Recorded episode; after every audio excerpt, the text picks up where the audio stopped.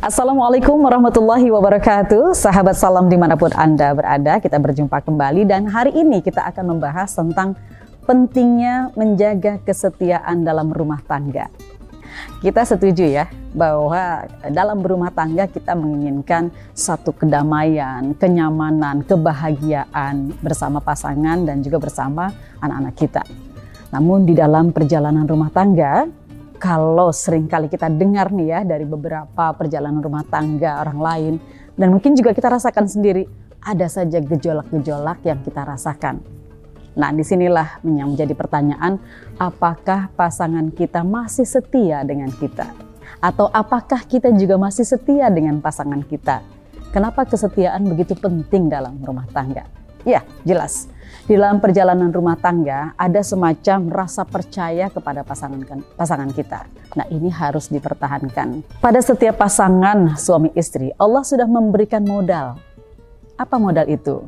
Dalam surat Ar-Rum ayat 21, Allah berfirman, Bismillahirrahmanirrahim. Wa min ayatihi an khalaqalakum min anfusikum azwajan litaskunu ilaiha. Wa ja'ala bainakum mawaddata wa rahmah Inna fi dzalika laayatil liqaumi yatafakkarun. Dan dari tanda-tanda kekuasaan Allah ialah dia menciptakan untukmu istri-istri dari jenismu sendiri. Supaya apa? Supaya kamu cenderung dan merasa tentram kepadanya. Dan dijadikannya oleh Allah rasa kasih dan sayang. Sesungguhnya ini adalah tanda-tanda bagi kaum yang berfikir.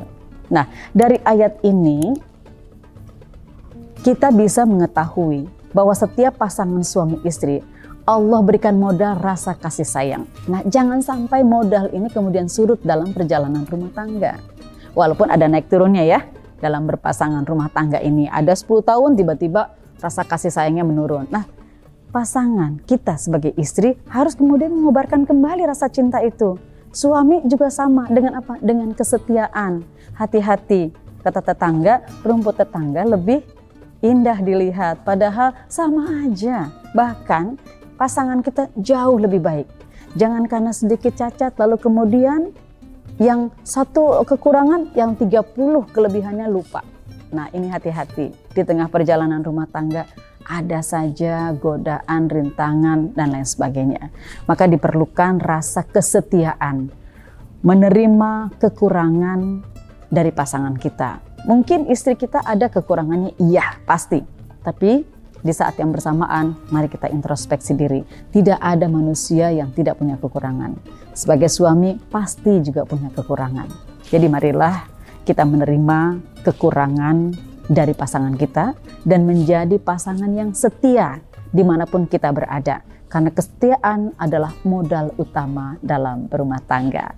Mudah-mudahan kita bisa menjadi pasangan yang setia atau orang yang setia dengan pasangan kita sehingga tujuan berumah tangga untuk litas kuno untuk mendapatkan kedamaian, kenyamanan itu tercapai dalam rumah tangga. Bukan hanya di dunia, tapi juga sampai ke akhirat. Amin ya rabbal alamin. Demikian sahabat salam, insya Allah kita bisa berjumpa kembali dan mudah-mudahan ada hikmahnya. Bila taufiq hidayah. Assalamualaikum warahmatullahi wabarakatuh.